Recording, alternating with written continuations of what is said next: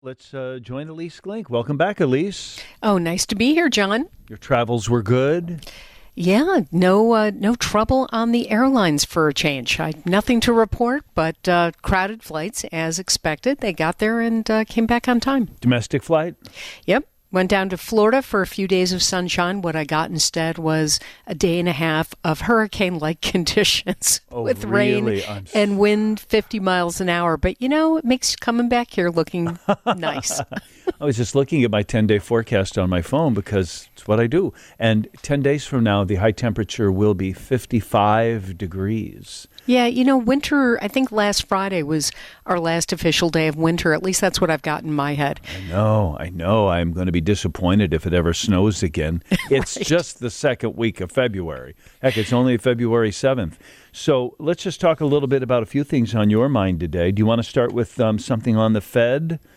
Sure. Um, it's interesting. We've been hearing about how the Fed, you know, just raised interest rates, the federal funds rate by a quarter of a percent. I think a lot of people were hoping that that was going to be it. But the Minneapolis Fed president, Neel Kashkari, said today that explosive job growth is evidence that the central bank has more work to do. And when you kind of look at what happened on Friday with the number of jobs created at 571,000, literally blowing by multiple times everybody's estimates. I mean, just blew it right out of the water. There's some concern that you know that we're really not going to be able to get inflation down unless we get the job market slowing a little bit. It's just amazing that good economic news like that is either working against us or the Fed is working against that. That we, I guess you know, the numbers are and the economic machinations, the gears are what they are. But if we have that sort of employment that is historically low unemployment, then the Fed's going to have to keep the interest rates up, right? Well, it, you know, it's, it's yes, is the short answer there. It gets a little bit more complicated because you know, what does it mean to have, you know, full unemployment, right? Or full employment, which is actually anything under 5% is considered full employment for the U.S. because there's always some people in the middle of changing jobs or companies aren't doing well or what have you. Uh, and so we're at 3.4%. I mean, this is just an incredible number. Literally, there are more than two jobs available for anybody who's looking for a job. And so companies poach people they get big raises that causes prices to go up. So you can imagine you know how we're getting eaten up a little bit by our own success story. Now you could change this in a couple of other ways right? It doesn't just that you have to raise interest rates right? You could also just open up and let more people in to take up some of those jobs. And there's problems structural problems and political problems with doing that. And i'm not going to touch those. That's not my area of expertise. But getting more people in to take some of those jobs and sop up that uh, excess need that we seem to have right now in this country for workers would also help. So we have another increase, or we have another um, adjustment, if you will, that's going to take place in February. They skip March, right? Yeah, I think that's right. Um, I think we're going to see it go up another quarter of a percent, but the Fed seems that they are on a on a path to keep raising interest rates up until they hit somewhere the borrowing rate of around 5.5%. That should put mortgage interest rates back over 6%, maybe then some, maybe 7%. And that should continue to slow things down. Now, we are seeing this continued slowdown in the housing market. Yeah, I was just going to say that we don't need to slow the housing market down, do we? We don't, um, but there's other parts of the housing market that uh, don't seem to be slowing down particularly. So it, it'll be interesting to see if it has I, I'm sure, John, it won't have the result in the exact way the Fed hopes, but it'll be interesting to see how it runs out nonetheless. Uh, Pete just whispered in my ear, too. March, they skip April, so we'll have a meeting ah. in March. Thank you for that. Hey, John Williams, please ask Ilyce, why do we consider or call this a bad economy? Are we phrasing this incorrectly? Wouldn't it be more apt to call it a hot economy, as in the economy is too hot? What's your thought about that, Ilyce? I actually think it's a very good economy. Uh, I don't know why people think this is a bad economy. I don't know why people refer to it as a bad economy. I would say it's a hot job market. So if you want to find a new job and get more money, you absolutely can do that. Uh, I think that we're seeing the supply chain kinks start to come out, which is great. You saw that in the job numbers. There was a lot of a lot of movement in um, like trucking and transportation. Uh, a lot of people got hired last month to help do that, and that's unkinking that. So that helps with inflation and some other things. Um, I also think we're seeing, you know, just a, a, nice, other than real estate, which, you know, is kind of on hold right now, um, you're basically seeing, uh, you know, solid movement uh, in a lot of places. Productivity um, looks good. You know, just in the tech sector, we're seeing a little bit of softening, uh, particularly in places like advertising, but it gets a lot of attention, John, but it's not actually a huge part of the economy. Hmm. I want to um, also bring up uh, this uh, story from CNBC about the um, turnaround that Ron Baron got for his investment in Tesla. Talk about that. Well, I, I just want to say that for everybody who or feels like, yeah. yeah, for Twitter, for everybody who feels like, you know, they're not getting ahead in their investments and you feel bad, you know, I mean, the market's up today, smartly, I might say, but, you know, you feel bad because you're not making as much money as the rich guys. Okay, so Ron Baron's a billionaire, and Elon Musk told him he would make quote two to three times his money if he invested a hundred million in Musk's takeover of Twitter, right? And so Baron made a lot of money in Tesla, and he's like, "Oh, two to three times my money? Who wouldn't want to make that?" And so he invested a hundred million dollars in Twitter. Safe to say, it's not worth a hundred million anymore, and it certainly isn't worth more. But the lesson there is that even billionaires can fall for you know rhetoric and if anybody ever promises you or guarantees you a return on your money you see that a lot in crypto run the other way here's a quote from him he said about Elon Musk, this Ron Baron guy, the billionaire, who said that in fact Musk has made him $5 billion with his investments and the return on them. Imagine that. But he said he's the best known man in the world, I guess, Baron said about Elon Musk. Everyone else spends $1,000 to market a car. He spends nothing because everyone knows Twitter. And I, I wonder if the association with Elon Musk and his car company is today a selling point for those vehicles? So, you know, that's a good question. So, then why did Ron Baron make this investment? Did he make the investment because Elon Musk is the most followed person on Twitter? And so this is like marketing money. And if it hits, great. And if it doesn't, you know, out of his $5 billion, this is a 100 million? Perhaps. Um, I think, though, that nobody likes to lose money, and billionaires really don't like to lose money, and they don't like to lose a hundred million dollars of their money. Right. So it, it's interesting. I, I mean, the lesson for all of us again is you know, this kind of stuff isn't, these sorts of investments aren't available to you or me or, or, any of our listeners, basically. But the lesson of, you know, don't believe everything you hear and, you know, yes, I can guarantee you, Mr. Madoff said, um, a, a, steady return on your money. Yeah. Always be suspect. Well, I'm just thinking about the person who's contemplating buying an electric car and they want to buy maybe a Tesla. If the association with Elon Musk is a helping thing or a hurting thing right now, it's sort of like if you wanted to stay in a hotel in Chicago, you could stay at the Trump Hotel. Does the name on the side of the building imp- uh, improve business or hurt business. And I wonder if if Elon Musk is somehow working against his own best interests sometimes. I think that's probably true. Mean, the truth is, he only gets 24 hours a day, just like everybody else. And his time is divided now between Twitter, where apparently he's sleeping on the floor, as if that's going to help, uh, you know, Tesla, where people wish he would spend a little bit more time and energy, SpaceX, which has just sent up another round of satellites uh, to make communications easier.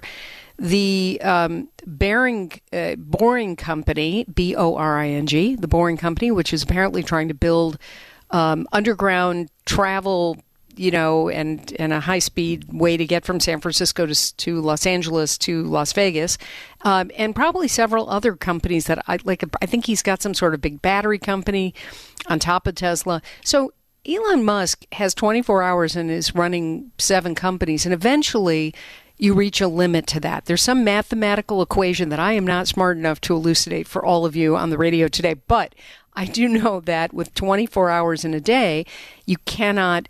There's there's a finite number of companies that any Yeah. brilliant person can run. Talk to me about Valentine's Day. Uh, how much money do we spend? How does that rank? Yeah, this year Americans are probably going to spend almost $193. Um, that is according to some of the retail estimates. Uh, we're also seeing that that's up from $175 last year. That includes candy, cards, flowers, other gifts for friends, loved ones, classmates, coworkers. It does not include anybody proposing with a diamond ring. However, that's a little bit extra. This comes to us from the Lending Tree survey. Um, those who are already in a relationship are going to spend $187 on their significant other, so a little bit less than if you're dating, I, I suppose, and not in a, a permanent relationship. And one of the things to keep in mind is that Americans are already at the highest amount of credit card debt in history, and they're probably going to go into more debt just to afford this sort of stuff. Uh, 27% of couples are going to have to rely on credit cards to fund their Valentine's Day costs. Yeah. And I think that's just a bad bet. I got 60 seconds left. What is your reaction to this um, experts list of ways to save money on Valentine's Day? One of them is postpone the celebration. Starting February 15th, everything related to Valentine's Day will be significantly marked down. So you can get a card, roses, and a reservation for a lot less on Wednesday than, say, on Tuesday. How would you feel if that was how your significant other said, let's celebrate Valentine's Day? I think what I would love personally is a beautiful handmade card, uh, a handmade plate of brownies, and an invitation to join me on Saturday night for a bigger celebration, simply because Valentine's Day is in the middle of the week. So I agree with that uh, thinking. Um, and just as a, a note, you know, Valentine's Day is cost more even at Costco, where roses are going to cost you two times what they'll cost you starting on the 16th. Ilyce Glink, you can visit thinkglink.com and listen for um, Best Money Moves. Well, no, actually, This Week in Wealth is the, the show that you do. Oh, by the way, did you see what? Um, let me see if I have it real handy. I got a pile of papers here. We asked ChatGPT to describe you to us. Oh, no. Um, hold on a second. Ilyce Glink is an American journalist, author, and radio talk show host. So far, so good. She is best known for her writing on personal finance and real estate and is the author of several books on these subjects. Glink is also the host of the nationally syndicated radio show Real Estate Minute. Is that still true? Not anymore. But I was uh, like a long time ago. Well, it's not updated to 2023, I understand. The database it's pulling from is right now in its infancy. So I think it goes up to 2001 or, or 21. But um, so, so no mention of this is what caused me to think of it. This Week in Wealth with Tom, Sunday morning at 7. This is the Wintrust Business Lunch. We're visiting with Dennis Rodkin, who joins us frequently to talk about real estate. You know, I was just thinking about this a moment ago. And by the way, you are the residential real estate reporter at Crain's. You can find his writing at chicagobusiness.com. Um, where are we on the Super Bowl Sunday is the day the real estate market bounces back or gets into high gear? You know, John, it's going to be interesting to see if we are back to that because during COVID, our seasonal cycle really got broken. We were having such so many sales in December, January, February. Super Bowl didn't matter anymore. No old rules mattered anymore. But it does appear that we're back to a cyclical, to a seasonal cycle. And so it's possible that the Super Bowl will kick off the season again this year for the first time in three, Such as it will be. I mean, interest rates Yeah. are going to make it not robust, right? Well, it, yes, sales are down. Sales have been running about 30 to 40 percent below what they were same time last year and year before. Um, and that has a lot to do with interest rates, but it also has to do with the fact that so many people traded homes during the boom that there aren't that many homes still to put on the market, right? I mean, we had such a surge in sales that there's just not that much that you can sell still. And interest rates have gone up. Uh, and we don't have that incredible demand for a bigger house because I'm working at home. My kids are going to school at home. There's not quite the urgency to move that there was. Though, of course, we still have I got married, I had kids, I got divorced, I'm downsizing, I need a new home. And that's not going to change. What was the um, factoid that came out last week that uh, single women buy more homes than single men. Single women buy more homes than single men. Michael Che on Saturday Night Live oh. during their weekend update said it's due to a phenomenon known as divorce. yeah, I think. But, well, and also planning a little bit more planning for your future. I mean, I don't want to sound sexist, but I think women are more likely to do that. Uh, maybe think long so. term. I'm a little confused by that statistic though, because divorced men now have to find a place to live, presumably as single as the the woman is. I don't know where the kids are, but I mean. Um, you would think that divorce would split the real estate market in half. Somehow or another, it skews more to the women, I guess. Uh, or as a divorced man, I rent for a while while I sort of wander around and wait for my next marriage. Move in with your mom and dad Move or the guys. With the guys, well, and so then marry and buy again. Where is the um, real estate market in Chicago then? It's been pretty flat. Prices have been, um, I said in a story, they've reached their happy place. Prices were surging still in the first half of 2022 and had been all the way through 2021. But since interest rates started, started rising, and since we started worrying about a, a recession, which we're not doing quite as much of now, um, sales dropped dramatically. Prices some air came out of the prices, but but as you and I have discussed, our prices didn't run up the way they did in Phoenix or Austin or San Francisco, so they haven't come down as much either. Um, the the gap started to narrow. We have not seen prices fall below in in 2022, fall below 2021, or in early 2023, fall below 2022 yet. Um, they've been for about 12 weeks. They've been flat. Uh, you did say in uh, ChicagoBusiness.com, it's Crain's, that in the Chicago area uh, last week, $275,500 was the median home price. 275 Yeah. I guess that sounds about right. That's uh, relatively low for a lot of Chicago. It but is. I guess you've got neighborhoods which are discounted or uh, aren't as expensive. So 275 is our median. and that data is for a nine county region. So you're talking about ranch houses in the far far distant suburbs just as much as you're talking about a penthouse across the river from us here. And there are more of the ranch houses than there are penthouses. You said home prices were up more than 6% in LaGrange, La Grange Park, Western Springs, and Hinsdale.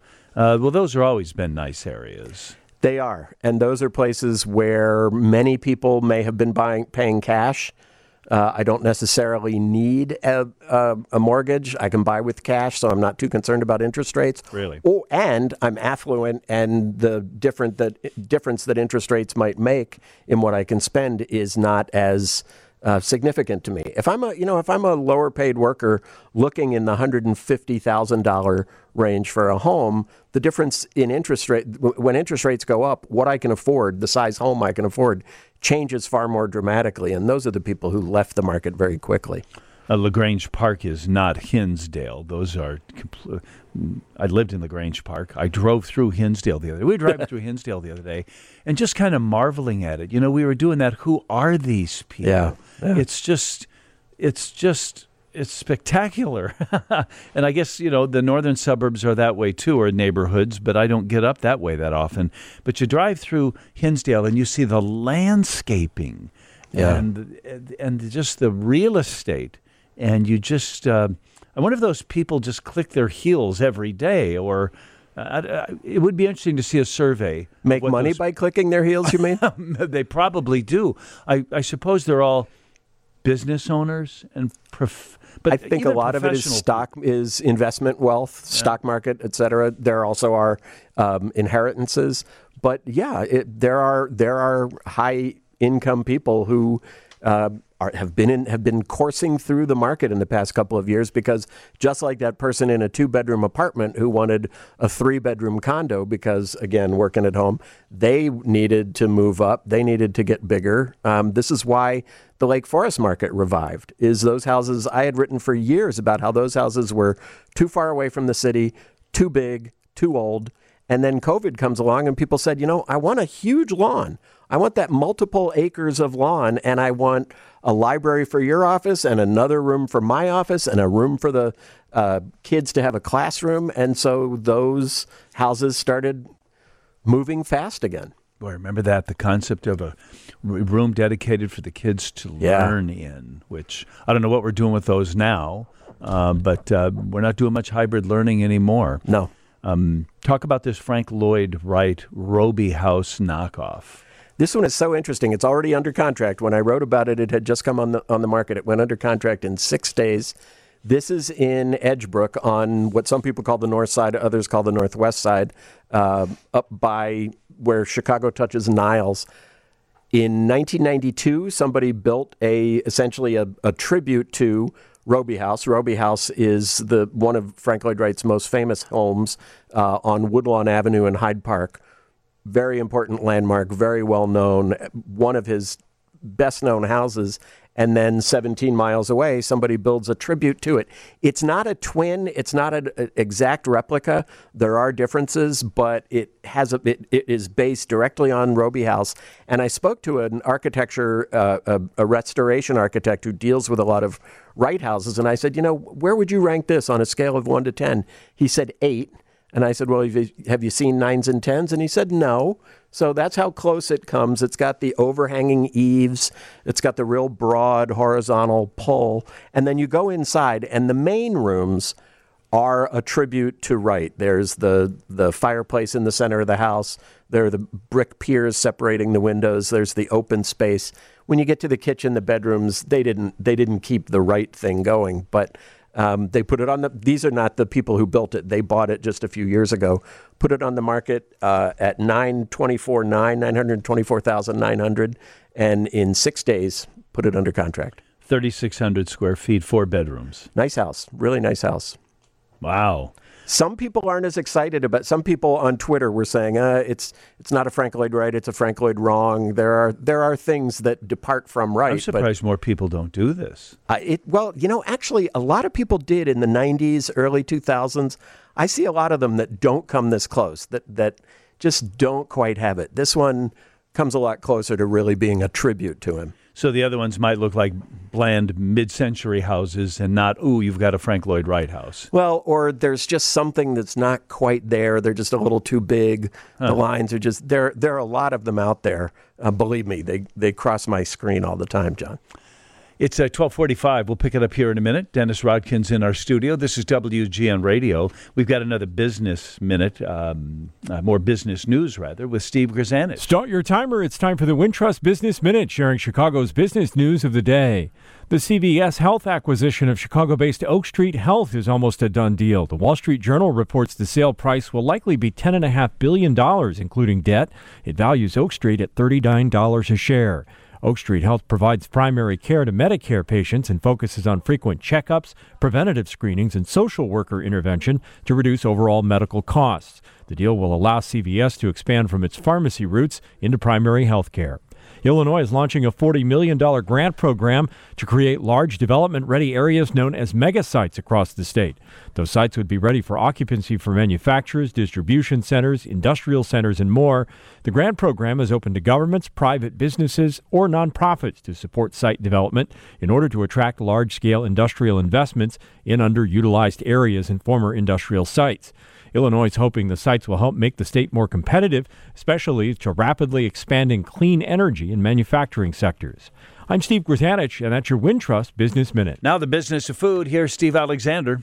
Okay, lover boy and girl, the big day is a week away. Valentine's Day, which I will talk about after I thank our sponsor, the Chevy Silverado HD. Experience your life in HD. Visit ChevyDriveChicago.com. If I didn't have this job, which I do love, I'd hope to have one that sounds as fun as Chad Womack's. He is, the director of Brach's seasonal marketing at Ferrara Candy Company. which means his job is all about candy, and he's involved in deciding what fun ways Brach's is going to sell candy to us. And I guess you've got something special for Valentine's Day? Yeah, we do. We're excited. We've got a limited time offering of a Brach's Conversation Heart that is uh, partnering with Friends, the television show. That's right, those iconic chalky candy hearts that have been around forever. Watermelon, strawberry, blueberry, pineapple, cherry, and orange. With 26 lines from the TV show laser printed on the candy hearts, such as We were on a break! And we actually did a poll on our uh, uh, social feed, and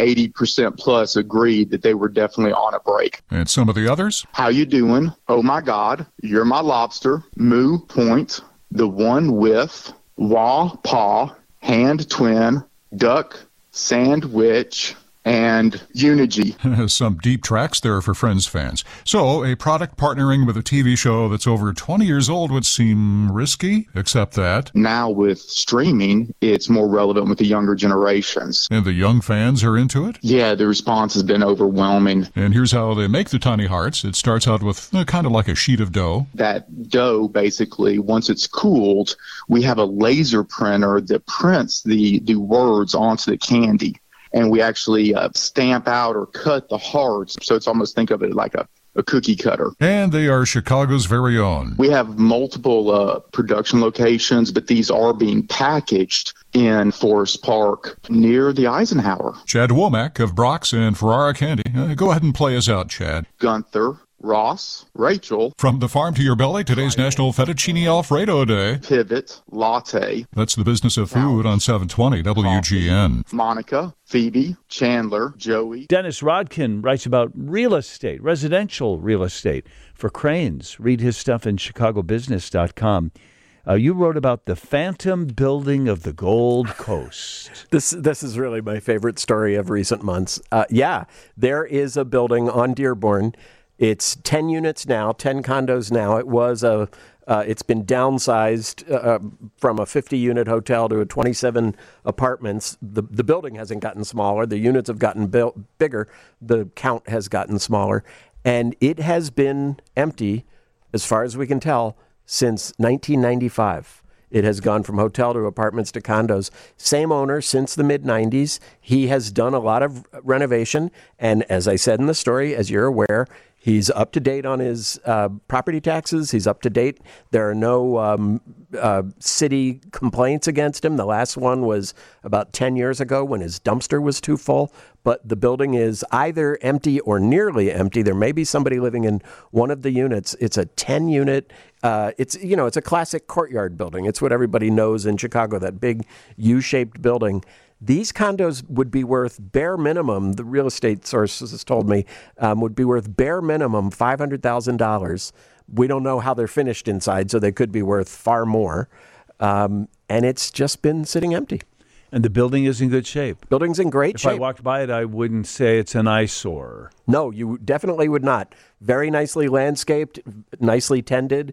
Uh, in the back on the alley, the garage doors don't have graffiti or anything. What you would find both on the sidewalk gate, the gate on the sidewalk and on the garage door is padlocks, which you don't, you know, if there are people living in 10 units, those aren't going to be padlocked.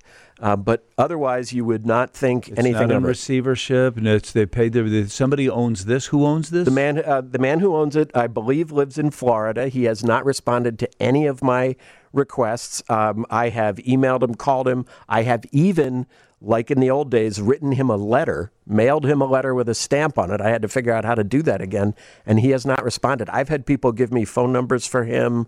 Um, I've tried very hard to reach him because I'd like to find out. You know, so he's not breaking any laws. The building is empty, but nothing is falling off the roof and hurting but people. But it's generating, but for maybe one tenant, no income then for him. And that's what I. How can you afford that? You're paying. He's paid over a million dollars in property taxes in the time he's had it. What's the annual outlay? Uh, $73,000 last year, and it's up to date. It's all paid. Uh, and one of the things a lot of people have said to me is, you know, there are buildings in Englewood, there are buildings in Woodlawn, there are buildings in Austin that have sat empty for just as long. Aren't they a problem? Aren't, aren't they the same thing?